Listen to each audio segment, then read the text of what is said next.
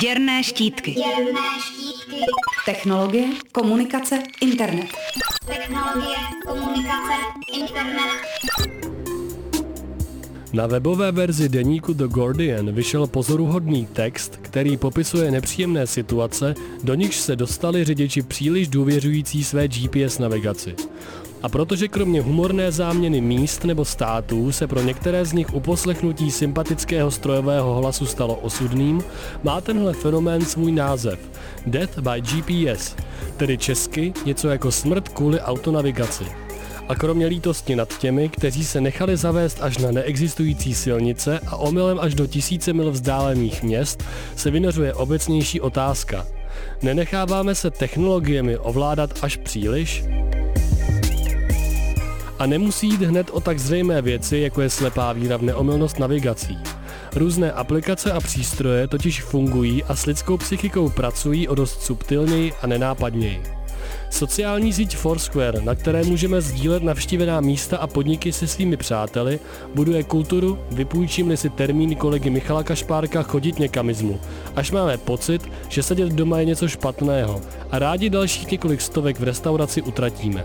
Facebook i jiné platformy nás pečlivým výběrem příspěvků, které by se nám mohly líbit, udržují v názorových bublinách a podle některých kvůli rychlosti internetového světa ztrácíme schopnost hlubší reflexe přijímaného.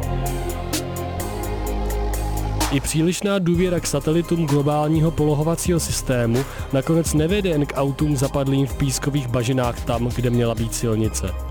New York Times citují výzkum Cornellovy univerzity, který dokládá, že když se necháme jen tak vést navigací, věnujeme výrazně menší pozornost svému okolí.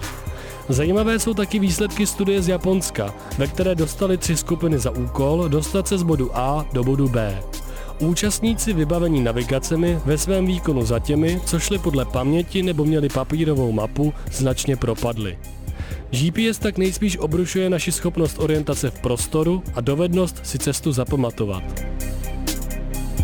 Aby nedošlo k omylu, tohle není dostkrát vyvrácené žehrání nad hrozbou digitální demence, nebo dokonce zatracování technologií. Jenže právě proto, že prostoupili každý centimetr našich životů a přinesli tak hodně dobrého, by bylo chybou rezignovat na jejich kritickou reflexi. Protože pokud technologický determinismus platí a společenské pohyby jsou důsledkem technologického pokroku, mohli bychom se jinak připravit o možnost změny rozpoznat a pokud budou špatné, je včas zastavit. A teď mě omluvte, musí mít tenhle článek nazdílet na Twitter, Facebook i Snapchat.